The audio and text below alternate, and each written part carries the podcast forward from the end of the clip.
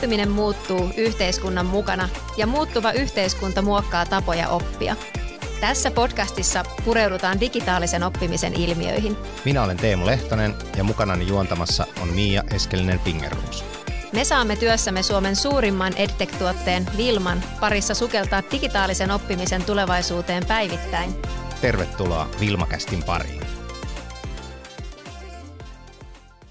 Tällä kertaa meidän podcastissa vieraana on meidän opetusministeri Li Andersson. Tervetuloa. Kiitos, mukava olla täällä. Ihan huikean kiva saada sut tänne. Supermielenkiintoinen aihe, ajankohtainen, yhteiskunnallisesti todella todella merkittävä. Ministerikautta on värittänyt koronapandemia, mikä varmaan on tuonut omiaan, ja sitten myöskin tämä oppivelvollisuuden nosto 18 vuoteen on, on ollut iso juttu, mikä tässä on tullut, mutta me ei tänään käsitellä niinkään paljon ehkä niitä, voi olla, että niihinkin mennään, mutta tämä iso koulukiertue, minkä tässä lähiaikoina teit, ja haluttaisiin vähän kuulla niitä ajatuksia ja ehkä niitä tulevaisuuden visioita, mitä sieltä tuli mieleen. Oliko siellä haasteita, jotain mielenkiintoista? Katsotaan, mihin keskustelu meidät sitten vie, mutta pidetään katse tulevaisuudessa kuitenkin. Mutta ennen kuin mennään sinne, niin kerrotko vielä opetusministeri Li Andersson, että kuka sinä olet ja mikä sai sinut aikanaan kiinnostumaan politiikasta ja vaikuttamisesta? Joo, tota, mä oon 35-vuotias, turkulainen Turusta kotoisin ja se on edelleen kotipaikkakunta. Ja nyt toista kautta eduskunnassa ja sitten näissä tehtävissä hallituksen opetusministerinä. Ja alun perin se, mitä sai mut mukaan politiikkaan, oli itse asiassa aika paikallisia kysymyksiä. Et mä olin aktivoiduin muun muassa kotikaupungissa, koska mä en halunnut, että rakennetaan autotoriparkkia Turun sydämeen torin alle. Ja, ja sitten olin myös mukana ajamassa kohtuuhintaisia työ- ja esiintymistiloja taiteilijoille. Se on olla hauskaa, että yleensä ne on aika paikallisia ihmisten lähellä olevia kysymyksiä, jotka alun tavallaan ensimmäiseksi herättää sen halun vaikuttaa ja, ja sitten sillä tiellä olen edelleen. Kouluissa olen aina sanonut, että jos pystyy luettelemaan kolme asiaa, joka pitäisi olla toisin omalla kotipaikkakunnalla tai maailmassa tai Suomessa, niin sitten pystyy lähteä politiikkaan, koska se ei ole mitään sen monimutkaisempaa. Niin, sehän on oikeastaan semmoisia aika arkisten haasteiden ratkaisemista ja kuten sanoitkin, että, että varsinkin se alku, niin se on hyvin. Koulutushan on hyvinkin paikallista. Paljon koulujen asioista päätetään kuntatasolla. Toki hyvinvointialueiden lähtiessä käyntiin, niin valtionohjaus varmaan vähän muuttuu se periaate siellä taustalla. Mutta onko tämä koulumaailma päässyt nyt yllättämään sitten, kun katsoo sieltä ministerin paikalta? Mä sanoisin, että koulumaailma sikäli kun tällä koulutuspolitiikasta puhutaan, niin oli aika tuttua jo etukäteen, koska mä sain viime kaudella eduskunnassa, istun sivistysvaliokunnassa ja seurasin tavallaan kaikkea sitä, mitä silloin tapahtui. Mutta on myöskin asioita, jotka ovat yllättäneet ja ehkä ennen kaikkea tämä opettajien niin jotenkin ammattitaito ja kaikki ne tilanteet, jolloin pääsee itse vähän niin pidemmäksi aikaa sinne paikan päälle näkemään, että miten tehdään ja miten täällä on järjestetty ja miten niin ohjataan näitä lapsia täällä niin se on ollut tosi kivaa, koska ministerinä saa kuitenkin paljon enemmän vierailla paikan päällä ja nähdä sitä ihan konkreettista työtä, mitä opettajat ja muutkin opetusalan ammattilaiset tekee verrattuna sitten siihen työhön, mitä tein eduskunnassa viime kaudella. Joo, ja nyt tosiaan voidaan hypätä siitä näihin vierailuihin, koska tosiaan olet hyvällä tahdilla kierrellyt ja käynyt siellä paikan päällä katsomassa, niin minkä sä nostaisit, että mikä erityisesti nyt tässä niin kuin viimeisessä kierroksessa, niin nousiko sieltä joku sellainen erityinen, mikä jäi mieleen? No musta on, lapset nosti tosi paljon aika tuttujakin teemoja, joka liittyy esimerkiksi koulukiusaamiseen, liittyy kouluruokaan ja pihoihin ja paljon myöskin myönteisiä esimerkkejä. Hyvin moni oppilas tällä kiertueella mainitsi matematiikan lempiaineenaan koulussa, mikä musta oli hauska huomata, että se jotenkin Hienoa. nousi nyt tosi vahvasti siellä esille. Sitten yksi tämmöinen konkreettinen esimerkki, mitä mä oon itse asiassa käyttänyt aika paljon KV-yhteyksissä tämän kiertueen jälkeen, oli yksi koulu, missä mä vierailin, jossa opettaja näytti, miten ne käyttää Minecraftia opetuksessa.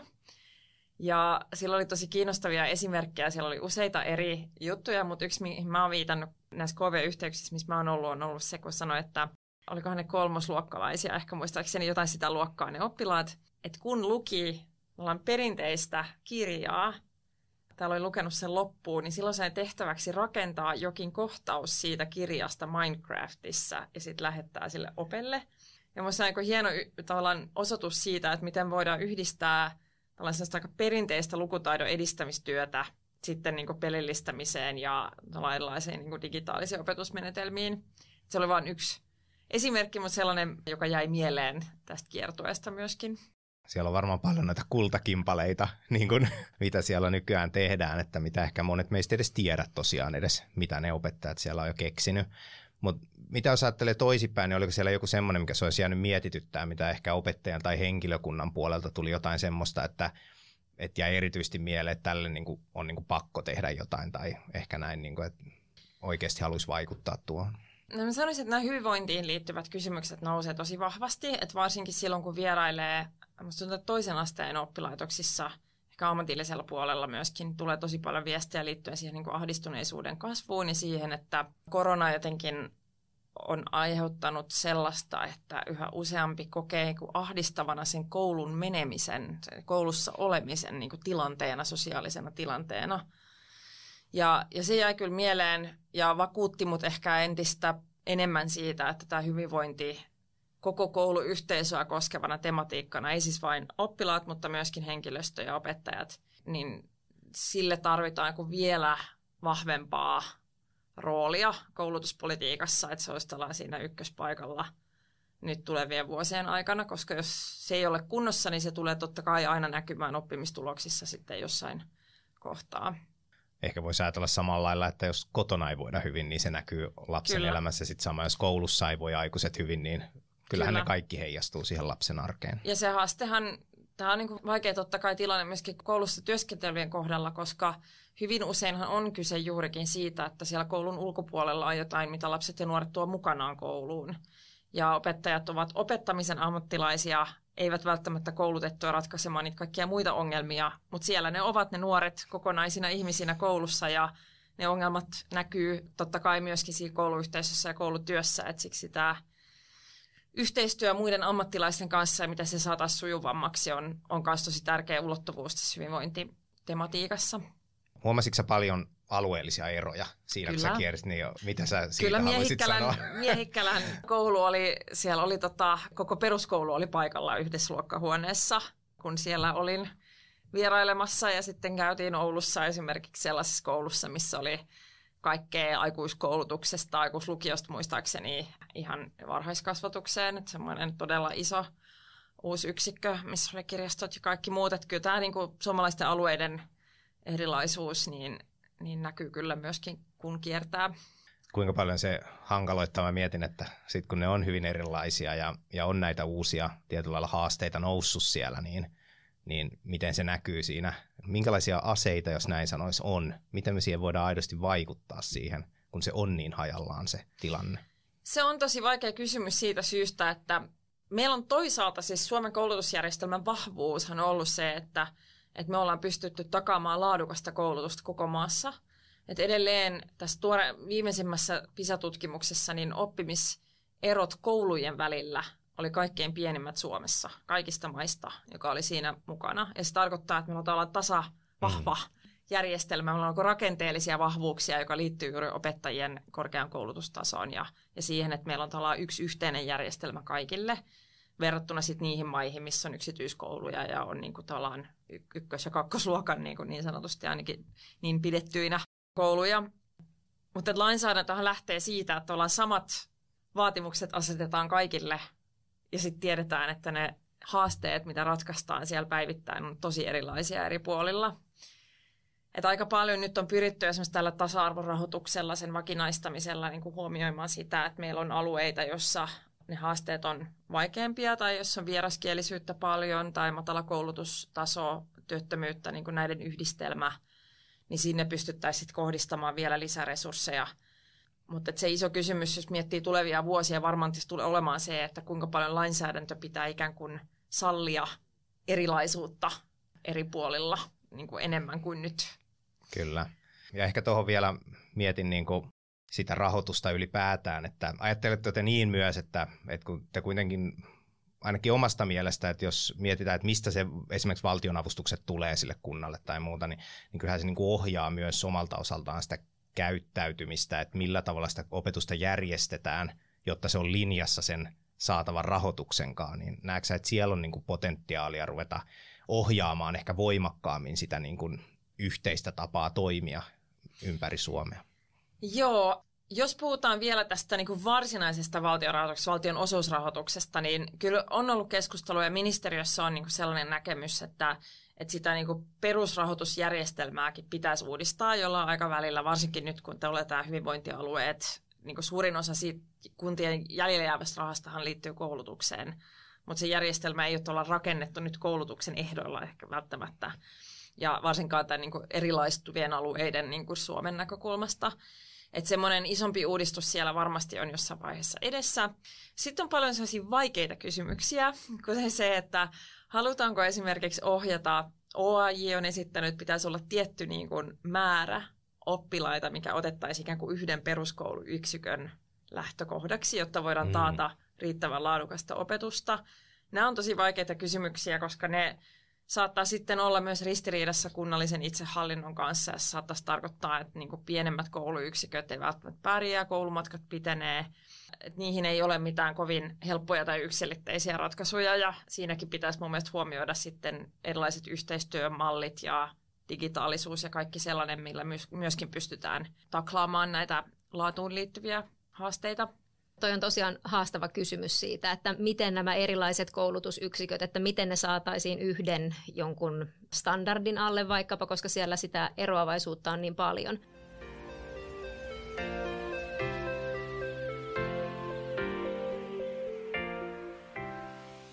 Tosiaan itsestä sen verran, että on tuolta Kuopiosta kotoisin ja meillä on erittäin laaja alue ja, ja siellä varsinkin tämä koulukuljetukset ja muut vastaavat, niin ne on hyvinkin mm. relevantteja kysymyksiä, mitä niillä tehdään ja nostit ää, itsekin esille tämän erilaistuvan Suomen ja itse on miet- tai ollaan mietitty sitä, että miten se digitalisaatio voisi olla tässä apuna. Siinä on totta kai isoja haasteita, mutta siellä on myöskin hirveän paljon positiivisia mm. asioita että miten me voitaisiin vaikkapa oppiaineiden valinnaisuuksia tukea digitalisaatiolla, niin onko tästä minkälaisia ajatuksia? Joo, siis muista digitaalisuudella on paljon mahdollisuuksia, joka liittyy juuri siihen, että kun ne menetelmät ja ohjelmistot ja yhteydet, kaikkihan kehittyy koko ajan paremmiksi ja paremmiksi, niin kuin nyt nähtiin myös pandemian aikana, kun hyvin monet teki etätöitä.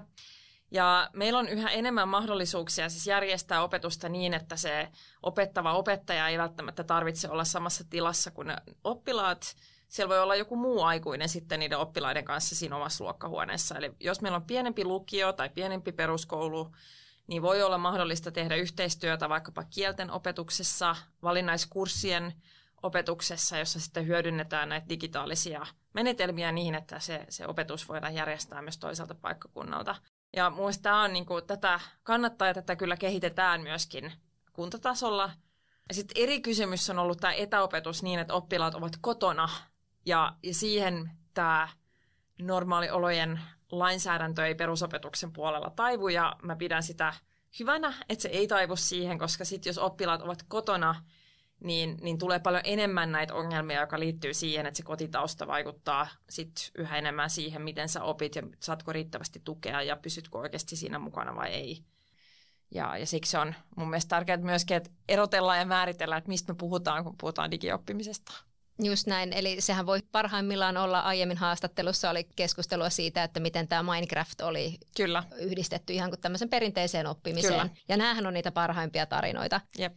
Ja se, että miten me voidaan aidosti oikeasti sen digitalisaation avulla lapsen ja nuoren he ovat tottunut käyttämään niitä laitteita. He, he tietää, että miten sä kuljet jossakin oppimisympäristöissä tai näin, että haastetta voi tulla myös sinne opettajien puolelle. Ja näkyykö se millään tavalla siellä koulukiertoilla, kun olit, että opettajien jaksamisesta puhutaan tosi paljon ja että arki on kuormittavaa, niin tämä digitalisaatio kun tulee, tulee paljon uusia tapoja toimia, tulee uusia sovelluksia ja kaikkea muuta tällaista, niin tuliko tästä puhetta opettajien kanssa? Miten se koetaan? No ehkä tässä jaksamisessa laajemmin on ollut tosi paljon puhetta.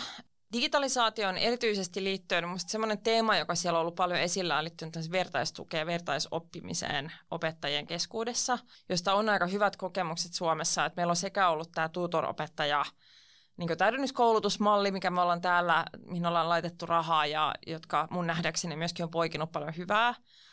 Ja sittenhan tiedettiin myöskin, että, että esimerkiksi pandemian aikana syntyi opettajien omat Facebook-ryhmät ja niin työpaikalla jotkut WhatsApp-ryhmät, mistä ollaan jaettiin parhaimpia käytäntöjä ja vinkkejä toisilleen ja että tavallaan tapahtuu myöskin tällaista niin opettajan lähtöstä vertaistukea. Ja mä luulen siis itse äärimmäisen tärkeää, että olemassa olevat rakenteet tämän kaltaiselle työlle, luulen, että opettajat saavat paljon irti siitä, että on muita opettajia, joiden kanssa voi vaihtaa niitä ajatuksia, parhaimpia käytänteitä, mutta sille pitää olla myöskin aikaa ja semmoista kannustusta ehkä siinä omalla työpaikalla, omassa työyhteisössä myöskin, että kaikki tietää, mistä niitä omia vertaistukiryhmiä ja verkostoja voi hakea. Mua kiinnostaa toi, tämä aihe on tosi mielenkiintoinen, koska nyt kun ajatellaan just mikä on vaikka koulukoko, tai joku tämmöinen, niin eihän se välttämättä tarvitse olla niin ajatella, että se on fyysinen rakennus, se koulukoko, vaan se voi olla joku laajempi. Ja nyt ehkä tämmöiset tietyt hankkeet on niin kuin ollut tosi mahtavia justiin ajatellut sitä, että ei, ei me ajatella niin jotenkin, että se pitää just sen koulutuksen vaikka opettajan tapahtua siinä just siinä talossa, vaan sitä voidaan ajatella laajemmin. Mutta mä mietin toi esimerkiksi tämä tutor-opettajahanke, niin se on hyvä esimerkki siitä, niin kuin, että mitä näille hankkeille usein käy, että aika harva kunta pystyy jatkaa niitä – kun ne hankkeet loppuu. Että se raha loppuu, se valtionavustus, niin se hyvä, vaikka se olisi kuinka parasta toimintaa ikinä, mitä on tehty, niin se vaan kuolee, koska todetaan, että ei, ei meillä ole mitään rahaa tähän niin kuin jatkaa tätä toimintaa. Ja se tuntuu, että se on aika kantava teema näissä hankkeissa. Mä oon itse ollut tosi monissa mukana edelleen on nykyisen työn kauttakin myös niin kuin ollaan monen hankkeen kanssa yhteistyössä. Ja, ja se on jotenkin niin surullista, kun ne sitten vaan – ne vaan loppuu ihan kylmästi, vaikka siellä on kuinka hyvää juttua, ja sitten on vähän niin kuin, että aivan, aivan kauheata, että ettekö te oikeasti jatka. Niin onko siihen niin kuin jotain ajatusta, että siihen oikeasti puututtaisiin, että me ei sitä pyörää keksittäisi niin kuin uudestaan joka paikassa, että tehdään niitä samoja juttuja vähän niin kuin tietämättä, että toinenkin tekee, ja sitten myös se, että niitä oikeasti näitä hyviä juttuja niin saataisiin pysyväksi niiden hyvien kokeiluiden jälkeen. Niin vähän laaja kysymys, mutta, Joo. mutta mitä ajatuksia Tosi herättää? tärkeä kysymys. Minusta tässä on nyt kolme ulottuvuutta ainakin, että jos on sellainen toiminta, mitä hankkeissa on tehty tai on pilotoitu jotain ja se on todettu hyväksi, niin silloinhan kannattaa ensinnäkin, niin kuin joissakin tilanteissa ehdottomasti lähtökohta pitää olla sitten se vakinaistaminen, jos se vaan on mahdollista. Et meillä olisi tämä sitouttava kouluyhteisötyö, se on vähän nimihirviö, mutta tämä, mikä nyt on pilotoitu kunnissa, jossa on ollut näitä ylimääräisiä aikuisia, jos nyt haluat sanoa niin kuin sosiaalialan, kasvatusalan ammattilaisia, jotka työskentelee näiden oppilaiden kanssa, joilla on paljon poissaoloja ja, ja myöskin tämä tunnetaito-opetuspuoli, mikä siinä on aika monissa hankkeissa otettu mukaan, niin sitä ollaan nyt vakinaistamassa. Eli pysyvä rahoitus muutoslainsäädäntöön ja totta kai niin kuin idea on se, että kunnat sitten jatkavat niitä juttuja, mitä hankkeissa on pilotoitu, kun kerran tulee pysyvä raha ja myöskin uusi lainsäädännön velvollisuus. Toinen tapa, millä me, ja tämä on niin kuin esimerkki siitä, että, sitä vakinaistamistakin voi tehdä ja kannattaa tehdä. Toinen asia, mitä ollaan, ollaan pyritty tekemään erityisesti liittyen tähän tasa-arvorahoitukseen. Tasa-arvorahoitusta on Suomessa myönnetty muistaakseni vuodesta 2012 niin kuin joka vuosi. Se on ollut joka vuosi kerrallaan, mikä tarkoittaa sitä, että ne ammattilaiset, joiden työpanosta hyödynnetään, pitää aina rekrytoida uudestaan. Aina se suunnittelu lähtee olla puhtaalta pöydältä ja ne on kuitenkin aika, usein aika samoja kouluja ja päiväkoteja, joita se koskee. Ja tämä on tutkittu rahoitustapana, on todettu toimivaksi tavaksi edistää koulutuksellista tasa-arvoa. Niin siinä ollaan nyt muutettu lakia niin, että jatkossa näiden avustusten, avustuksia on mahdollista myöntää jopa neljäksi vuodeksi kerrallaan. Se idea on siinä, että me saataisiin pitkäjänteisyyttä ja pitkäaikaisuutta hankkeisiin. Et silloin kun mä aloitin ministerinä, mä muistan, että mä olin jossain tilaisuuksissa, missä mä toitottelin kovaa ääneen, että nyt myönnetään useamman vuoden rahoituksia näissä tasa-arvorahoissa. Ja sitten just semmoinen tilanne, että ministeriön virkamiehet tulee ministeriössä, että ei tämä ole mahdollista jonkun lakipykälän takia, mutta nyt niitä lakipykäliä on muutettu, että nyt seuraava ministeri voi ainakin tehdä näin. Että niitä voi myöntää niin kuin useammaksi vuodeksi ja sillähän se kannattaisi tehdä, koska silloin koulu, jos tietää kolmeksi vuodeksi, että mikä meidän tasa-arvorahoitus on, niin se mahdollistaa ihan erilaisen työskentelytavan. Sitten niin kuin viimeinen ulottuvuus, kolmas vielä, mikä haluan nostaa esille liittyen hankkeisiin, on se, että, että totta kai toivon mukaan, ja kyllähän se pitäisi olla niin, että kun kunta tai koulu lähtee johonkin hankkeeseen mukaan, niin olisi jo alun perin joku ajatus siitä, että mitä mahdollisuuksia meillä sitten on vakinaistaa itse ja jatkaa niitä käytäntöjä, mitä siellä sitten kehitetään.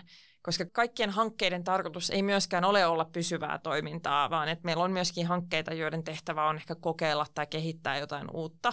Ja silloin tavallaan jo sen projektin alussa pitäisi miettiä, että miten sitä sitten jatketaan ja miten sitä tuodaan niihin pysyviin toimintatapoihin ja rakenteisiin. Toi on varmaan iso haaste sinällänsä siis todella hyvä ajatus se, että näitä voi olla kymmeniä, lähempänä sataa erilaista oppimisen hanketta per kunta. Että se on tosi iso massa, mikä siellä pyörii. Ja se, että se rahoitus on pitkäaikaista, niin, niin siinä aikana tosi hyvä, että tulee miettiä se, että miten tämä jatketaan, jotta se ei aina vaan olisi se, että nyt mennään tällä ja sitten ihmetellään lautakunnassa, että no kah, kun nyt ei olekaan sitten rahaa tätä jatkaa, kun sitä ei ole mietitty sitä jatkoa.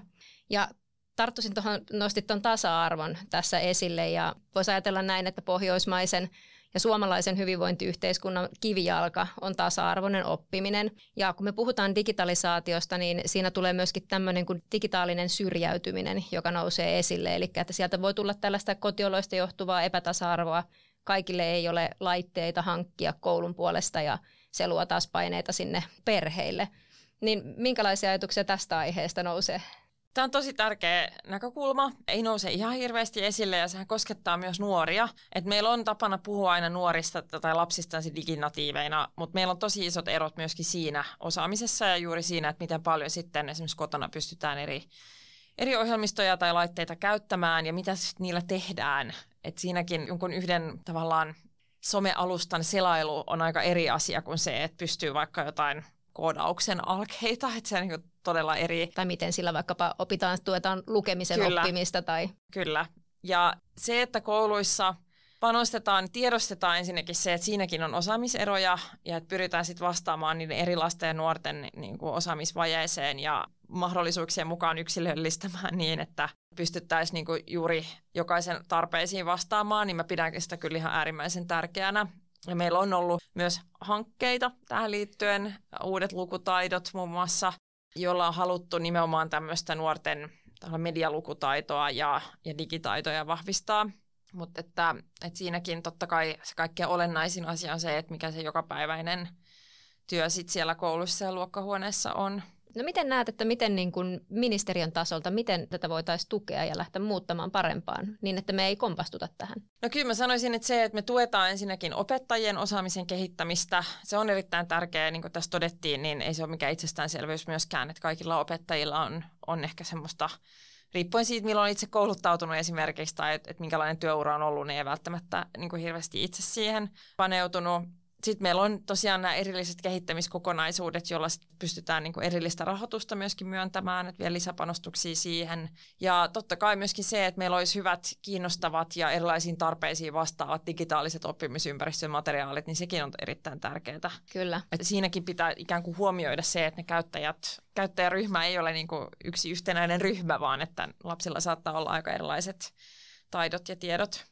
Tuohon on pakko vähän tarttua, että mä oon tätä tota miettinyt ja joskus kysellytkin sieltä teiltä päin, että joissain maissa on lähetty siihen, että nämä niin kuin tietynlainen se digitaitopaketti sekä opettajille että oppilaille, se on niin kuin lukittu kansallisesti tietyt raamit, että näissä raameissa nämä täytyy opettaa tietyssä ikäluokassa. Ne on niin kuin, tavallaan niin kuin opetussuunnitelman osana. Ne ei ole ihan välttämättä virallinen, mutta ne on semmoinen, että siinä niin kuin autetaan, että joka koulussa pystytään tehdä ne tietyt asiat ympäri koko maan. Onko semmoista ajateltu, että me lähettäisiin joissain tämmöisissä asioissa, kun me täydennyskoulutetaan paljon ja yritetään niin kuin sitä ylläpitää ja saada, mutta sitten ehkä siellä ei ole semmoista niin kuin vaatimusta siihen taustalla, niin onko ollut puheita tai ajatuksia siihen suuntaan, että, että vähän kansallistettaisiin jotain raameja? No mä luulen, että se ajatus Suomessa tällä hetkellä ollut tässä nykyisessä OPSissa on ollut se, että se on tämmöinen läpileikkaava tavallaan kompetenssi, joka sitten, että meillä ei ole erillistä oppiainetta, meillä ei ole supertarkasti niin kuin kansallisesti säädettyä ne eri osaamisvaatimukset ehkä eri tasoille, mutta että,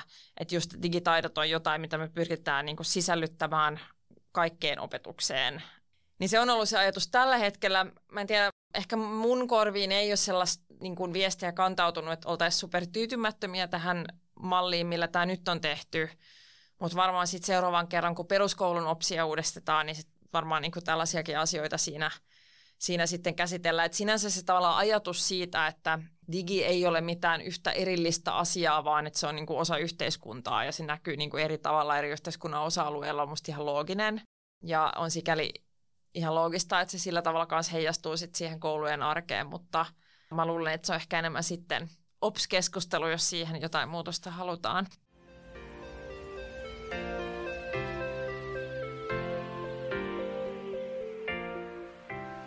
Meillä tässä olisi vielä vaikka kuinka paljon kysymyksiä liittyen tiedolla kasvattamiseen ja tietojen siiloutumiseen ja tiedon liikkuminen, analytiikka, tiedolla johtaminen, ne on myöskin sitä tulevaisuutta.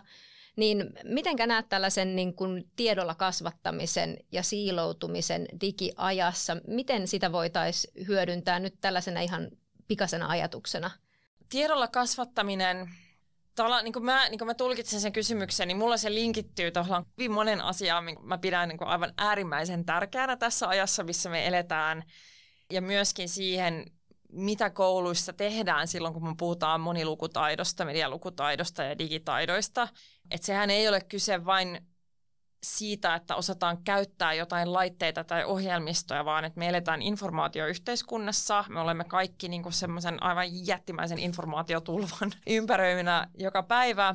Ja sellaiset kansalaiskyvyt, mitä jokainen tarvitsee toi, pystyäkseen toimimaan tässä yhteiskunnassa, liittyy siihen, että miten pystyy erottelemaan oikeaa tietoa väärästä, mistä pitää epäilyksiä herätä, miten sä saat selville, miten sä voit tarkistaa jonkun tiedon oikeellisuuden, miten tämmöinen niin ammattimainen journalismi toimii, mikä on niin kuin uutisprosessi, mitä kriteerejä siellä sovelletaan, miten se eroaa mielipiteestä, mikä on fake news. Mä luulen, että tämäkin on, käytetään paljon mm-hmm. käsitteitä julkisessa keskustelussa, mutta kukaan ei oikein niin kuin määrittele sitä, että – mitä se niin oikeasti tarkoittaa. Onko se vain asenteellista tekstiä, onko se väärää. Et kaikki tällaiset asiat on sellaisia, joihin meidän koulun myöskin pitää antaa lapsille ja nuorille välineitä, ja joka sitten kuuluu niihin nykyajan kansalaistaitoihin, mitä tarvitaan. Ja tämä on, on tosi mehukas aihe, ja mä vien sitä ehkä vähän vielä niin kuin pidemmälle, että nythän sehän ei koske vaan niitä – lapsia välttämättä Ei, tämä, siis, vaan ne on, aikuiset siellä koulumaailmassa näin. on samassa, Mä, samassa veneessä. Ja aikuiset koulumaailman ulkopuolella. Ja et, ihan et, se, sekin joo. pitää muistaa, että sit meillä on paljon ihmisiä, kansalaisia tässä yhteiskunnassa, jotka eivät ole koskaan saaneet kuullakaan mistään tällaisesta silloin, kun käyvät koulua ja jotka ihan yhtä lailla toimivat ja joiden pitää pystyä toimimaan tässä yhteiskunnassa. Et meillä on aika iso tarve myöskin tämän aikuisväestön tiedon lisäämisessä tässä suhteessa. Joo, mä voisin siitä jatkaa, että nyt sitten meillä on kuitenkin, uskaltaisin väittää, että niin kuin maailman tasollakin, niin me ollaan kyllä edelläkävijöitä siinä, että meillä on niin hyvät rekisterit tässä maassa. Kyllä. Ja meillä on tietoa kerätty määrämittaisesti ja se on, koskee kaikkia kansalaisia. Siellä on vielä yhteinen tunniste, millä me jokainen kansalainen pystytään tunnistamaan niissä kaikissa rekistereissä. Mm. Niin mikä siellä on, näetkö että edistetäänkö sitä asiaa tai mikä siellä on, koska nyt kun ajatellaan, että siellä on iso riski, että me altistutaan vähän niin kuin väärälle tiedolle tietyllä lailla, niin meillä olisi mahdollisuus tavallaan niin kuin näyttää se oikea tieto, se faktatieto, käyttää sitä hyväksi, ruveta analysoimaan sitä pitkältäkin aikaväliltä, tehdä analyysejä, tavallaan niin kuin mennä sinne varhaiseen puuttumiseen, että me huomataankin, että hei, Ville tos niin, me nähtiinkin toi jo kolme vuotta ennen kuin mitään olisi tapahtunut että tietyllä lailla niin saataisiin kelattua sitä aikaa taaksepäin tutkimalla dataa, katsomalla sitä meidän kaikkea tietoa, mitä meillä on, niin onko siihen mitään avauksia tai onko jotain syitä, mik, miksei tämä etene tässä maassa, kun tuntuu, että siitä puhutaan aina silloin tällöin, mutta se jotenkin siihen ei mennä ollenkaan. Onko siinä, näetkö sieltä sun työn näkökulmasta, että mikä sitä jarruttaa? No jos mä mietin mun työn näkökulmaa, niin kyllähän siis myös oppimisen tietovarantoja on kehitetty tosi paljon. Mä mietin varhaiskasvatusta. Siellä on tämä VAR-tietojärjestelmä esimerkiksi kehitetty tosi paljon ja siihen on pistetty ja edelleen itse sitä lainsäädännöllistä kehittämistyötä tehdään. Et ihan niin kuin sä totesit, niin tietovarannot ovat erittäin hyvät. Sitten mitä tulee niiden käyttöön ja siihen, kuka saa käyttää, missä tarkoituksessa, niin totta kai tulee myöskin aika tärkeitä eettisiä kysymyksiä asetteluja siitä, että mihin tieto käytetään. Varsinkin koulupuolella ollaan aika varovaisia sen suhteen, että ei haluta myöskään avata tietovarantoja tavalla, joka vaikka mahdollistaisi jotain peruskoulujen rankinglistoja. Tai niin kuin muita tällaisia juttuja, jotka ovat aika vieraita piirteitä meidän koulutusjärjestelmässä, johon me ei haluta niin kuin viedä suomalaista koulutuspolitiikkaa, koska se lähikouluperiaatessa ajatus siitä, että voi luottaa oman lähikoulu olevan yksi maailman parhaimmista on kuitenkin niin keskeinen periaate myöskin jotenkin tässä ihmisten luottamuksessa meidän koulutusjärjestelmään. Että tällaisia kysymyksen asetteluja ja keskusteluja olen törmännyt muun muassa työssä ja, ja tämä on varmaan niin osa syy, joka vaikuttaa tässä suomalaisessa kontekstissa siihen, että, että minkälaiset nämä eri tietovarantojen käyttömahdollisuudet on. Joo, ja pakko sanoa näistä kuiluista vielä, että mitä tuossa Mia mainitsi, että se myös ne kuilut ehkä näyttäytyy nyt, kun vielä tulee nämä hyvinvointialueet ja vähän niin kuin vielä enemmän niitä tietoja niin kuin laitetaan kauemmas toisistaan siinä koulumaailmassa ja nyt kuitenkin se lapsi pitäisi olla siinä keskiössä, se tieto kerätä niin kuin sen lapsen näkökulmasta ja katsella ihan niin kuin sitä kokonaisena sitä lasta, katsella sitä perhettä kokonaisena näin ja, ja siinähän on, totta kai on riskejä niin kuin kaikessa, mutta näetkö sä, että meillä on joku, mikä oikeasti estää sen ihan täysin, vai onko se enemmän vaan se, että siellä on niitä pelkotiloja taustalla? On niin osittain on myöskin siis lainsäädännöllisesti tiettyjä niin tietosuojaa vaatimuksiin liittyviä asioita, jotka saattaa vaikuttaa siihen, että miten eri ammattilaiset pystyy jakamaan tietoa lapsesta. Ja varsinkin jos puhutaan perheestä, niin sitten alkaa tulla niitä, niitä esteitä enemmän mun ymmärtääkseni ehkä kaikkein tärkeintä mun mielestä kuitenkin niin sen ihmisen näkökulmasta on se, että se ihminen olisi siinä rinnalla se sama henkilö. Sosiaalipoliittisella puolella on puhuttu tosi paljon tästä kanssakulkijuuden niin tematiikasta, että me ei välttämättä tarvita niin sirpaloitunutta ja super, niin kuin, että meillä on erittäin niin kuin sirpaloitunut ja meillä on todella vahvat niin professiot, jotka ovat erittäin ammattitaitoisia siinä niin omalla tontillaan, mutta helposti se näyttäytyy sitten sen apua tarvitsevan ihmisen näkökulmasta vaan siltä, että aina tulee joku uusi ammattilainen, jossa uudessa paikassa pitää uudestaan kertoa kaikista sun ongelmista, joka on muutenkin tosi raskasta haavoittuvassa asemassa oleville. Että kyllä minä olen puhunut tästä moniammatillisesta työssä kouluissa siksi, koska mulle se tarkoittaa sitä, että ne muut ammattilaiset ovat siellä koulussa pysyvästi. Ne tietää ne opettajat, silleen, niin tuntee kasvot, tietää nimen, oppilaat tietää ne ihmiset. Ja enemmän kehitetään siihen suuntaan, että olisi edessä yksi ihminen, joka pysyy siinä rinnalla pidempi aikaisemmin ja pystyy auttamaan eri asioiden selvittämisestä, mihin pitää ottaa yhteyttä, jos tarvitsee jotain apua että tämä on ollut se meidän ajatus tästä, tässä niin sitouttavassa kouluyhteisötyössä ja koulupudokkuuden niin ehkäisytoimissa ja se on, niin kuin, pitäisi olla se johtotähti myöskin siinä moniammatillisessa yhteistyössä. Ja tämä hyvinvointialueasia ei saa tätä estää, koska ne hyvinvointialueet eivät ole fyysisiä paikkoja, ne ovat organisaatioita. Eli mikään tässä uudistuksessa – ei niin kuin tarvitse tarkoittaa sitä, että ne ammattilaiset ovat missään muualla fyysisesti työskentelemässä kuin missä ne ovat nyt. Ja me vielä säädettiin erikseen hyvin selvästi lakiin, että varsinkin oppilas- ja opiskelijahuollon ammattilaiset, niin ne on ja pysyy siellä kouluissa ja oppilaitoksissa, koska se on se niiden paikka, missä heidän kuuluu olla ja se heidän lähityöyhteisö tämä hyvinvointialuekeskustelu olisi sellainen, että se vaatisi meillä toisen samanlaisen sitsin, että siihen päästäisiin pureutumaan vähän tarkemmin. Mutta otetaanpa tähän ihan lopuksi tällainen, että opetusministeri Li Andersson, jos sinun pitäisi valita yksi asia, mistä sä haluaisit, että sun ministerikausi muistetaan, niin mikä se olisi? Apua. No mä varmaan niin ajattelisin näin, että, että se olisi kausi, jolloin niin ikään kuin asiat meni oikeaan suuntaan. Että ehkä kaikki ei voi niin kuin kaikkia asioita ei saatu täydellisesti ratkaistua ja ne resurssiongelmat ovat isot. Mutta se, mitä tehtiin, niin se oli kuitenkin parannusta nykytilaan eikä heikennystä.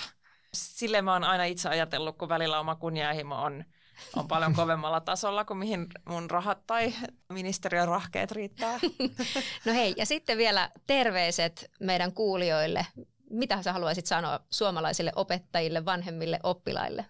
No mä haluaisin kiittää suomalaisia opettajia, oikeastaan kaikkia opetusalan ammattilaisia, koulunkäynnin ohjaajia, oppilas- ja opiskelijahuollon ammattilaisia, avustajia, kaikkia, jotka lasten ja nuorten kanssa työskentelee. Mulla on ollut joka päivä, kun mä oon saanut olla ministeri, niin mulla on ollut sellainen olo, että mä oon etuoikeutettu, kun mä saan tehdä töitä tavallaan niiden ihmisten kanssa, joka tulee olemaan tämän maan tulevaisuus. Ja mä toivon, että – kaikki opettajatkin, niin kuin kaikki sen, mä tiedän miten kuormittava arki on kaikille, ei ole sellaista ammattia, missä arki ei olisi kuormittavaa, mutta mä niin toivon koko sydämestäni, että ikään kuin jokainen lasten ja nuorten kanssa työskentelevä ihminen saisi kokea sen fiiliksen siinä jokaisessa jokapäiväisessä työssä ja arjessaan. Ja minun mielestäni päättäjien tehtävä on huolehtia siitä, että ne puitteet olisi niin hyvässä kunnossa, että jokainen saisi tuntea sellaista ammattiylpeyttä omasta työstään joka päivä. Tuohon kyllä ei voi mitään muuta sanoa kuin, että, että, erittäin ihana kuulla ja ei voi muuta kuin yhtyä tuohon, että kyllä. meillä varmaan alkaa aika loppua, että eiköhän me ruveta pistämään hommaa pakettiin vai mitä Teemu?